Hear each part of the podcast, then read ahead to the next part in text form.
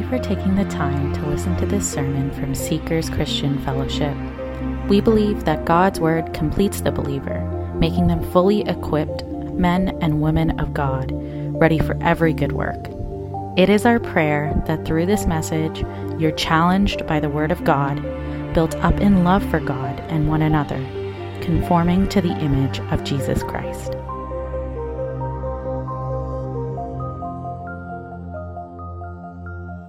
Well, good morning, church. Good morning. Happy Reformation Day uh, to all of you, and or weekend, I guess. It's uh, um, the 31st. Um, but yes, what a weekend it's been as the world is celebrating Halloween. Here we are, celebrating the Reformation. It's beautiful. It really is beautiful. And last night was wonderful to worship. Even this morning, singing the solas. Uh, I can't tell you how much I was touched and blessed to remember these precious truths. Um, you know, Reformation Sunday has always been a great encouragement to me, and I want to tell you why. Because um, our church, whether it's SCF that started in 1992 or Kenmure Baptist Church, which started in 1945, as I just looked on the on the on the uh, on the wall in the plaque. Um, actually, our churches didn't start then. It didn't start then. In fact, our Protestant Baptist faith dates all the way back to those reformers, right, in the 15th century, who, who were reclaiming truths that were even further back, right? Truths that came right from the beginning, out of the pages of God's Word. And so, what a heritage we have, church. Isn't that encouraging to you? The heritage of faith that we have this morning. Well, we are continuing our series in the Gospel of John, as you heard read. So if you haven't already, um, please turn there in your Bibles. We're in John chapter 10. Um, if you can believe it, we have gotten to John chapter 10. And, um, and last Sunday, Pastor Dave was here. You remember this. And, and uh, he walked us through verses 22 to 30, right? Everyone with me? 22 to 30. Um, and if you're a believer this morning, I think, I'm sure you can join me in saying how blessed we are to have Jesus as our good shepherd. Amen? Amen? Amen.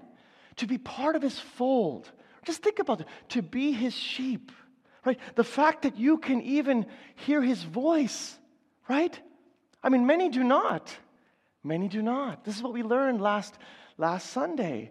To, to be able to follow him, right? To, to be known by him, to, to have eternal life, never to perish. You remember the picture that, that Pastor Dave posted of, of, of the Father's hand and the Son's hand, and you being secure within that?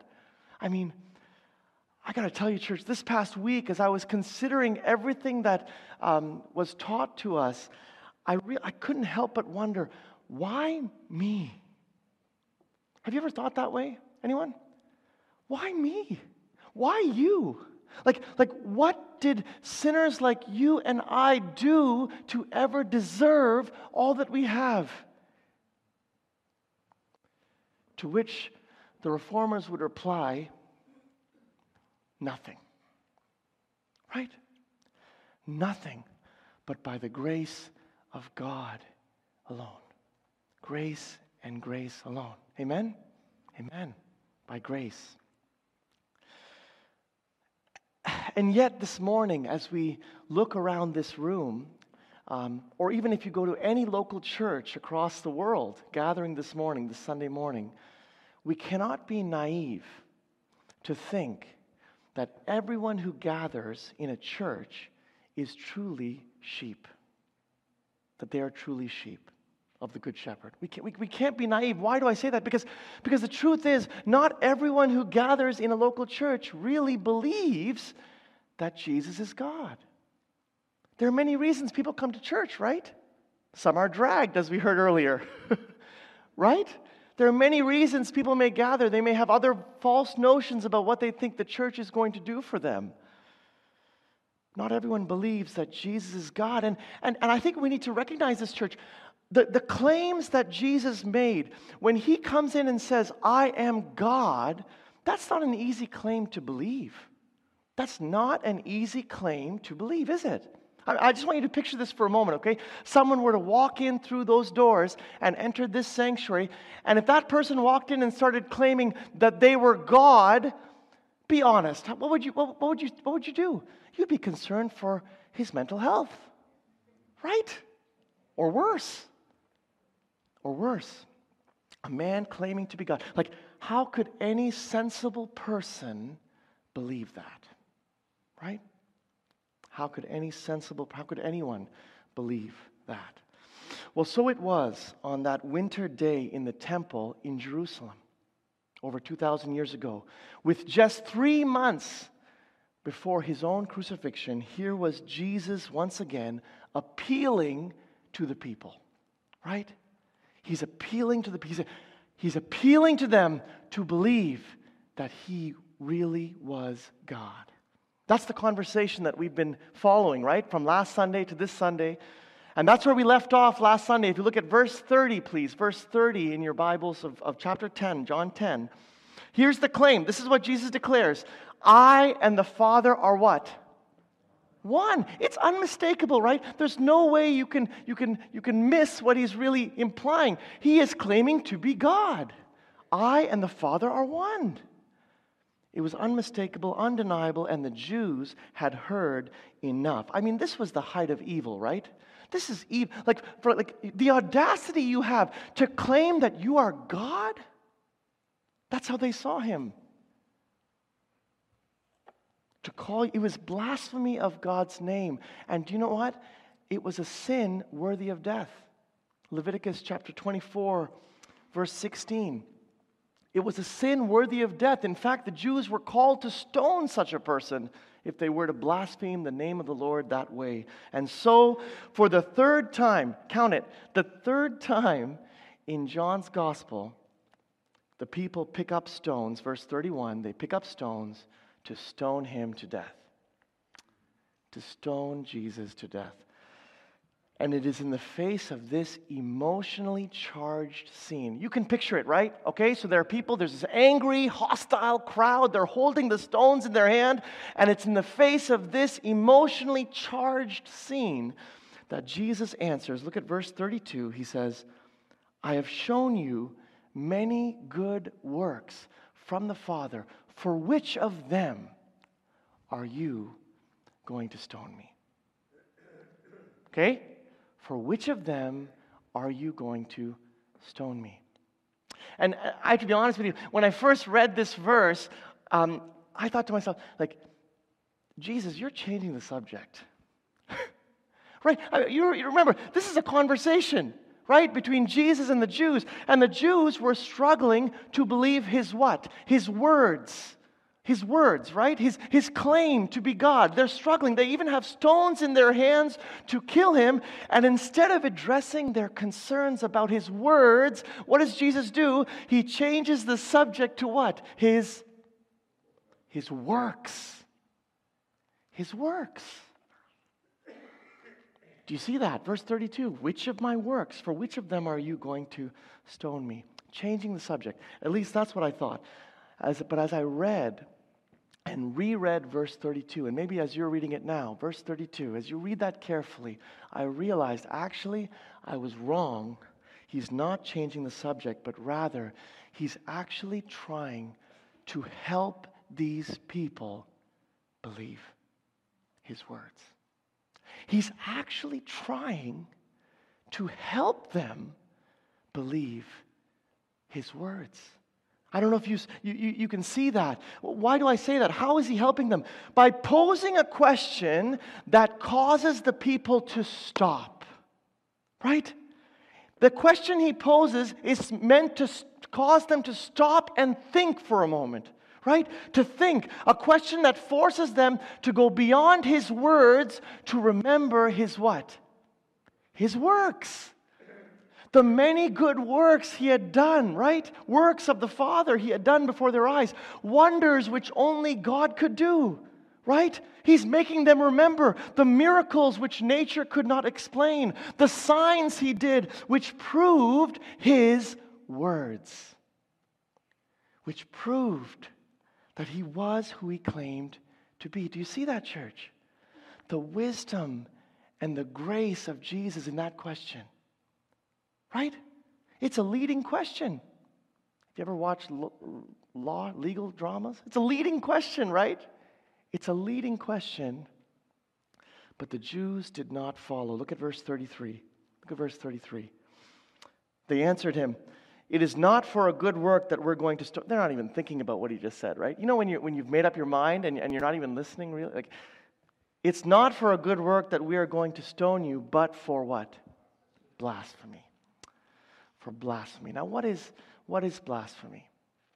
Theologians um, define blasphemy this way blasphemy is a defiant irreverence towards the holy God. That's what blasphemy is. Okay? It is, it is basically intentionally and openly speaking evil against God. That's blasphemy.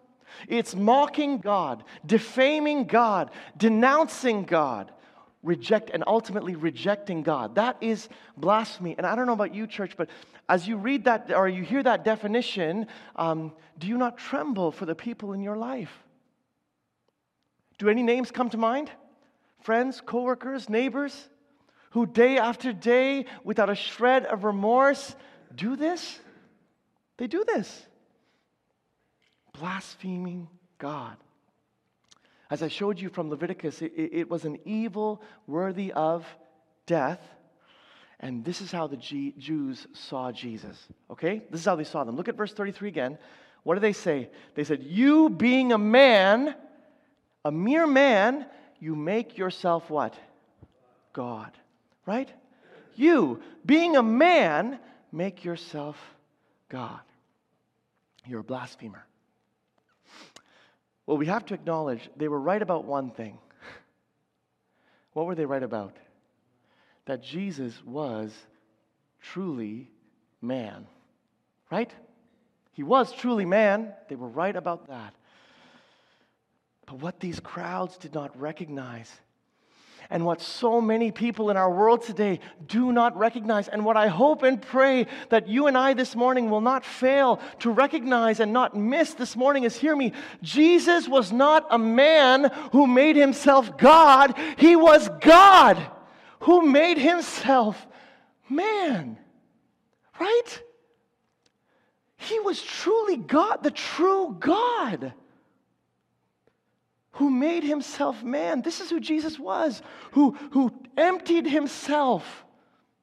The God who humbly took on the form of a servant, born in the likeness of man. Why? Why? So that he could die in our place. He wasn't a man who made him, no, he was God who made himself man for us. For us. It's what theologians call the incarnation, right? The incarnation. It's what the rest of us simply call Christmas. but, um, anyways. You see, friends, um, the sin of blasphemy did occur that day in the temple. Okay? In that conversation between Jesus and those people, blasphemy did occur, but it wasn't Jesus. Who was it? The people. It was the people who were blaspheming the holy God who was standing right in front of them. You know, you want the proof? The stones in their hand. The stones in their hands were proof of their defiant irreverence and rejection of the holy God who stood before them. It was them, it was they who were committing the blasphemy. But look at the mercy of mercy of Jesus. He overlooks their blasphemy and he knows that these people they're still struggling with his words, right? They're still struggling with the claim that he was God. And so in starting in verse 34, Jesus is going to now show them why it is right for him to be called by the title God. Okay? Why it is, it is right, in fact, it is most appropriate and fitting for him to have that title of God. And this argument that we're about to read, I don't know, as, as, as Brother Albert read, I don't know if any of you were like, what is going on here? Anyone? You can be honest? No. Everyone here knew, right? Okay. I, I got to be honest. It, it, is, it is a remarkable argument, but it's complex. It's very complex. And so let's take it verse by verse. Okay, look at your Bibles at verse 34, and we'll slowly lay this out. So Jesus answers them. Here's what he says He says, Is, is it not written in your law, I said, you are gods? Okay? I said you are gods. Lowercase, lowercase g. You see it there? I said you are gods. Now, what is Jesus talking about? Um, if you look at the cross references in your Bible, the cross references for verse 34, you will see that Jesus is actually, this is a quote. Everyone know that, right? This is a quote. This is a quote from a verse that is actually buried in an obscure psalm in the Old Testament. Okay, it's not even a psalm of David, okay? This is a psalm of Asaph all right? Buried deep in the Old Testament, Psalm chapter 82 and verse 6. Okay, so, so, so, so what is that psalm about? So, Psalm 82 is actually about God rebuking Israel's judges. Are you with me so far? Okay? You know, Israel was a nation, they had judges. These judges were supposed to uphold justice, right? That's what a judge is supposed to do. The judge was supposed to ensure fairness for the people, right? But as we learn in Psalm 82, the judges in Israel were nothing like that. What were they doing? They were actually unjust.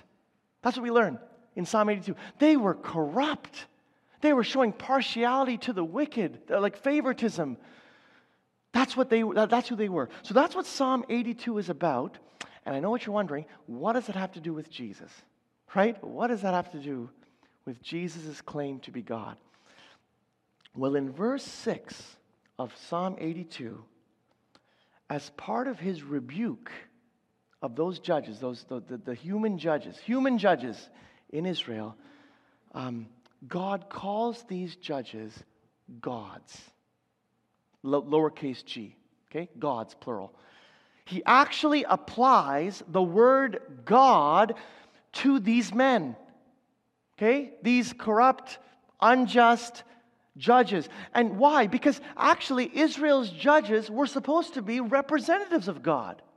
They were supposed to be like God to the people, right? Upholding justice and fairness. And so, in some sense, in fact, these men were as gods, lowercase g, to the people.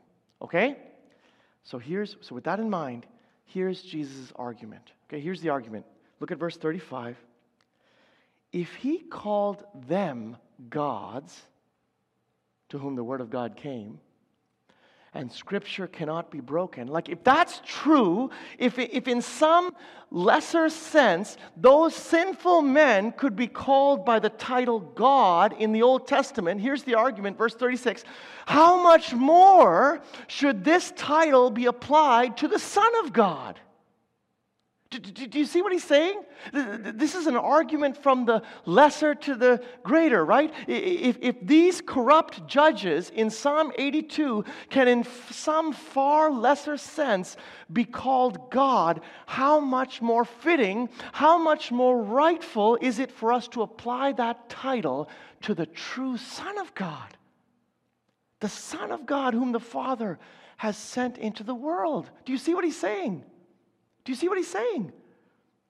How could anyone object to the very Son of God claiming that title for himself?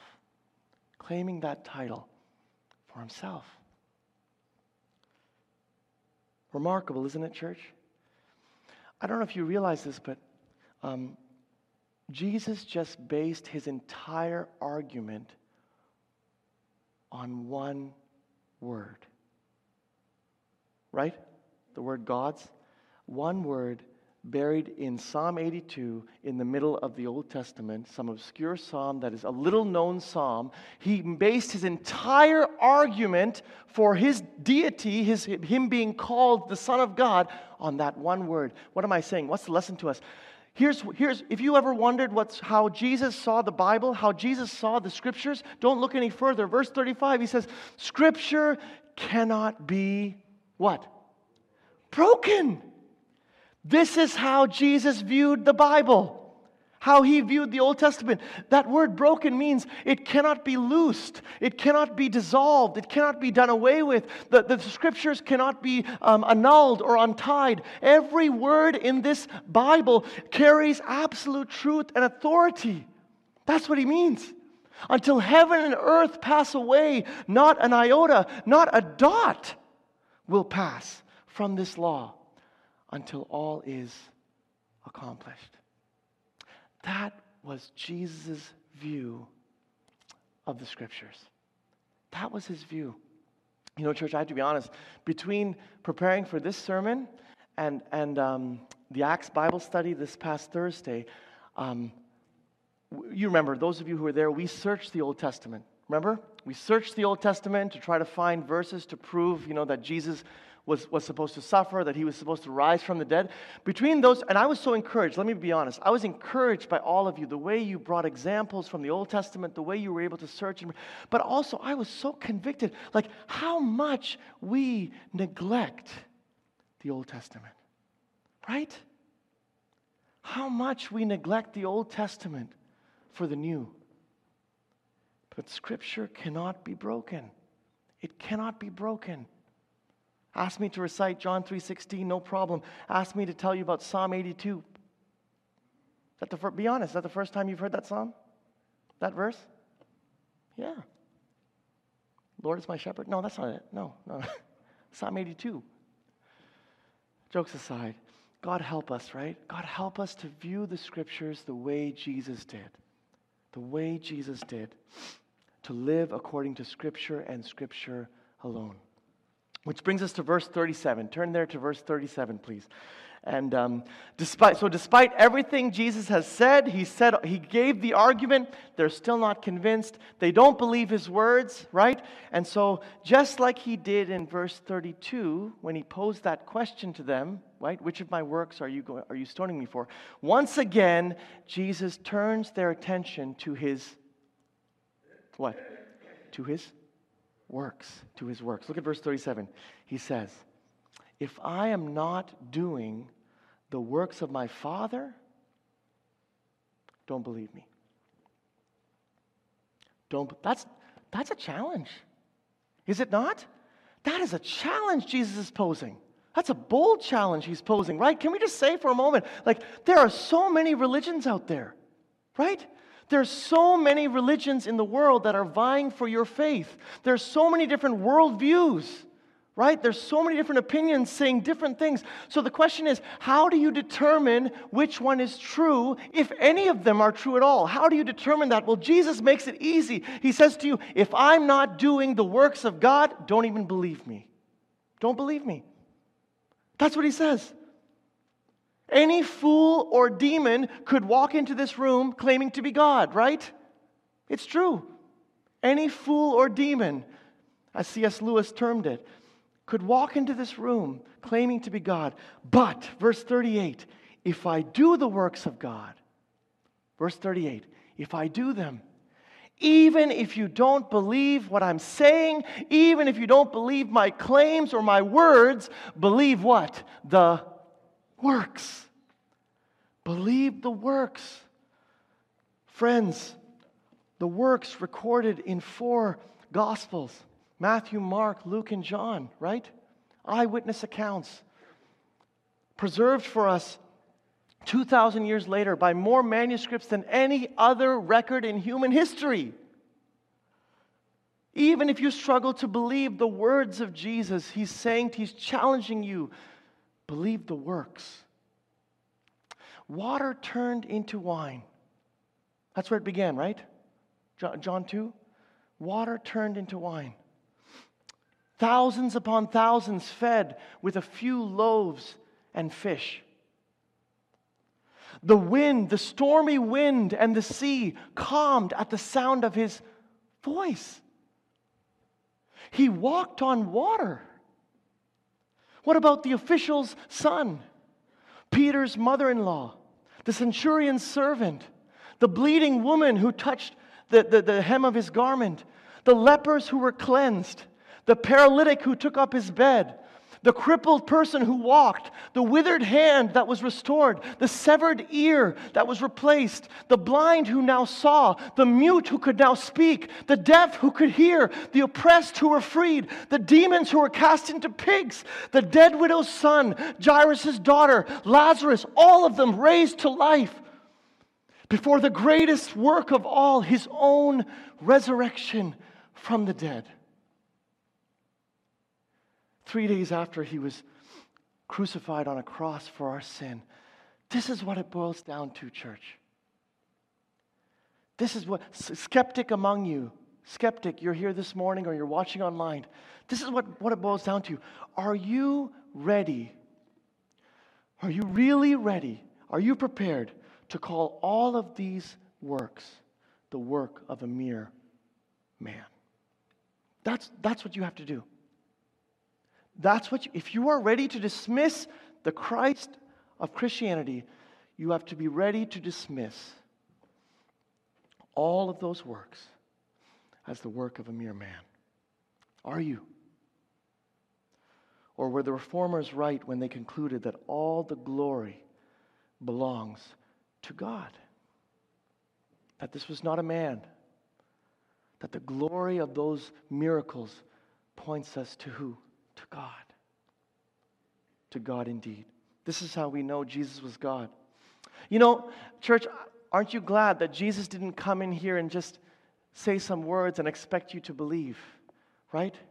He didn't just tell you to believe him based on his words. What did he do? He gave you works upon works upon works to prove his words. This is how we know. Look at verse 38. If you read it carefully, the second part, how do you know that Jesus is God. This is it. That you may know and understand that the Father is in me and I am in the Father, that they're one.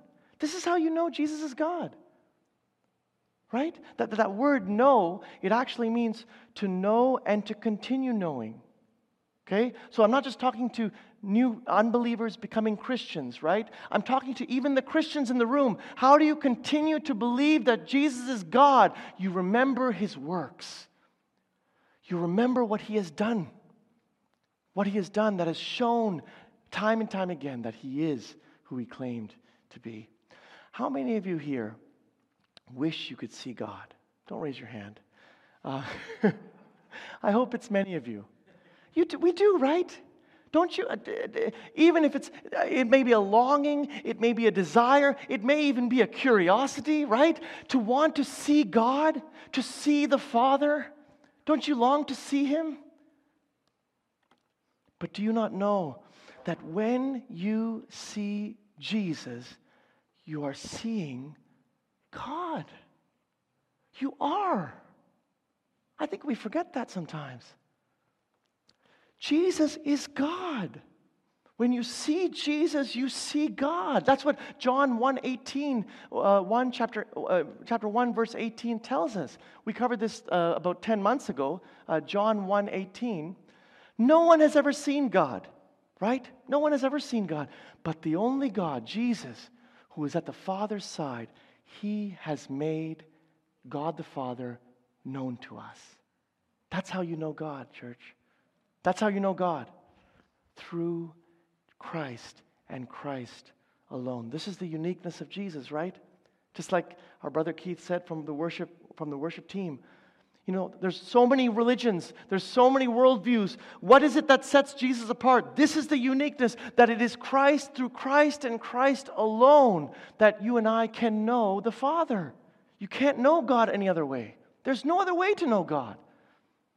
No one has seen God except Jesus, and he has chosen to make God known to us, the one and only way. Well, as it turns out, we're coming to the end here. Um, sadly, look at verse 39. Sadly, Christ's appeal to, these, to the Jews fell on deaf ears and dead hearts. Right? Deaf ears, dead hearts. Why do I say that? Because once again, verse 39, they sought to arrest him. Right? Ongoing blasphemy, isn't it? Isn't it blasphemy to try to arrest the holy God? Ongoing blasphemy. Again, they sought to arrest him, but he escaped from their hands. He escaped from their hands. Well, I'm very thankful that um, the message doesn't end there. I'm not sure if you're thankful. Maybe you want it to end here. But I'm, I'm thankful, okay, that the message doesn't end there because as John closes chapter 10, he shows us one other group of people. Okay? One other group of people who encountered the words and the works of Jesus. And this is how, we're, how, this is how the passage ends. Take a look at verse 40, please. Take verse 40. Jesus went away again across the Jordan to the place where John the Baptist had been baptizing at first. We haven't talked about John the Baptist in a while, right? I think the last time we talked about him was John 3. It's been a while. We're at John 10. Um, where John the Baptist had been baptized at the first. And there Jesus remained. Verse 41 And many came to him, and look at what they said. They said, John did no sign, but everything John said about this man was what? Was true. Was true. And here's the outcome, verse 42 And many believed in him there. Many believed in him there. If you're keeping count of the Easter eggs, um, the final sola of the Reformation is faith. Faith and faith alone, right? They believed. This, these were the true sheep. The Jews were not, they rejected. Here were the true sheep being gathered by the Good Shepherd. Here's how I want to close I want to give an encouragement to both the believers and the unbelievers here, okay? First to the believers. I was so encouraged by this passage because you know what? I don't know if you know this, but at the time of this passage, this, these last few verses, did you know that John the Baptist had been dead? He, like he'd been long dead. He was beheaded, right? He, he, he had been long dead, long before he ever saw the people he ministered to come to faith. He was dead. He never saw it with his own eyes. And there were no podcasts, right? There were no um, YouTube links or, or MP3s for the people to, you know, replay and remember, oh, yeah, this is what John the Baptist said. They never had any of that. But isn't it encouraging to you, church, to see that even though they didn't have any of that, they still remembered his words, right? Those people across the Jordan, they still remembered what John said, the truth he shared with them about Jesus long after he was dead and gone. What's my point? To Pastor Ronald, Pastor Dale, Pastor Dave, um, to those of you who serve in ministry, um, even to you who, you, as sheep, you are sharing the gospel with your loved ones, right? You're sharing the gospel with your friends and your neighbors, and maybe you're feeling discouraged, right? Because you haven't seen any fruit. They're rejecting, they're not listening, they're not wanting to come to, come to faith in Christ, and you're getting dejected and you're getting um, uh, discouraged. And here's what I want to tell you let us not lose heart because you may close your eyes before you see any fruit of your ministry, but those people may still believe. They may yet believe. Isn't that encouraging, church? Isn't that encouraging? Grace, faith, Christ, Scripture, glory. What precious truths, right? For us to remember this Reformation Day. And so that's to the believers. Now to the unbelievers. Okay? I always like to give an encouragement to the unbelievers who are here. I know there are some of you here and maybe watching online who are struggling to believe that Jesus is God. Right? Let's be real. That, that, I mean, that, that's, that, that's very, some people are struggling with that to believe Christ's claims, to believe his words, and to believe his works. But perhaps as we've been going through this text, God has been showing you that in fact you are just like the Jews holding stones against Christ. Perhaps this morning you realize that it is you who have been blaspheming God all these years. Blaspheming him. I'm not, I'm not talking about using his name in vain, okay? That is a part of it, but, but rejecting him. Rejection of him denouncing and rejecting Christ.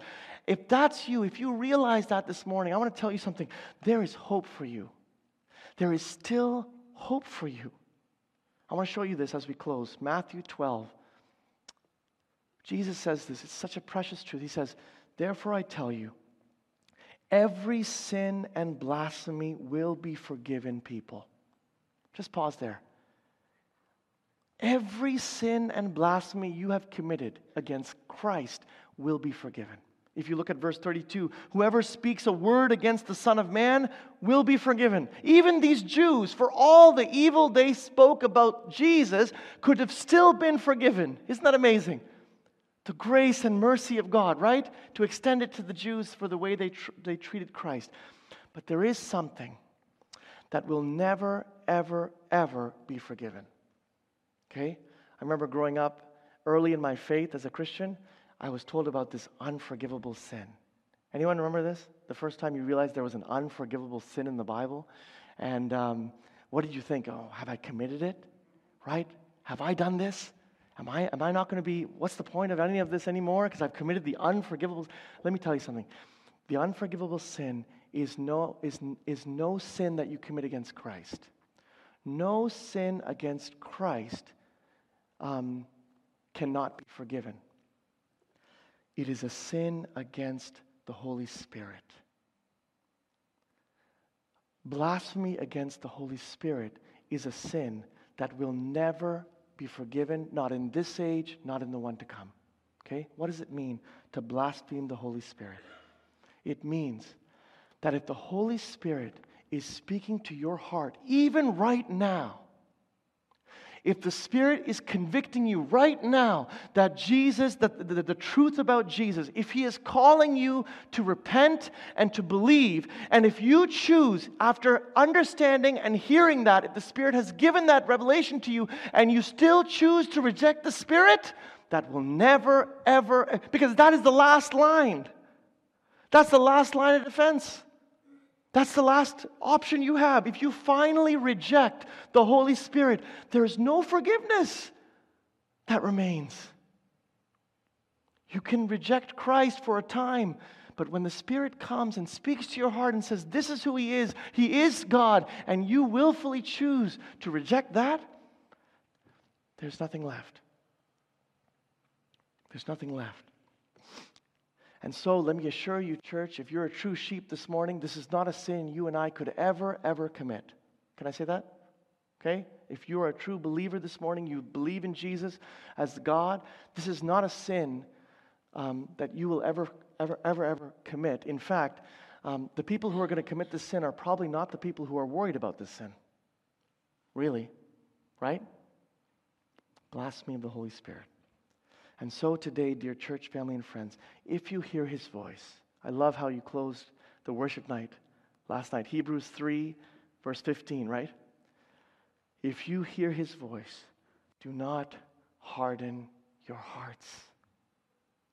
Don't harden your heart. You know, it's possible to harden your heart. Hearing his voice and being unwilling to repent and believe. Worship team, if you can come. And, um, church, if you can stand.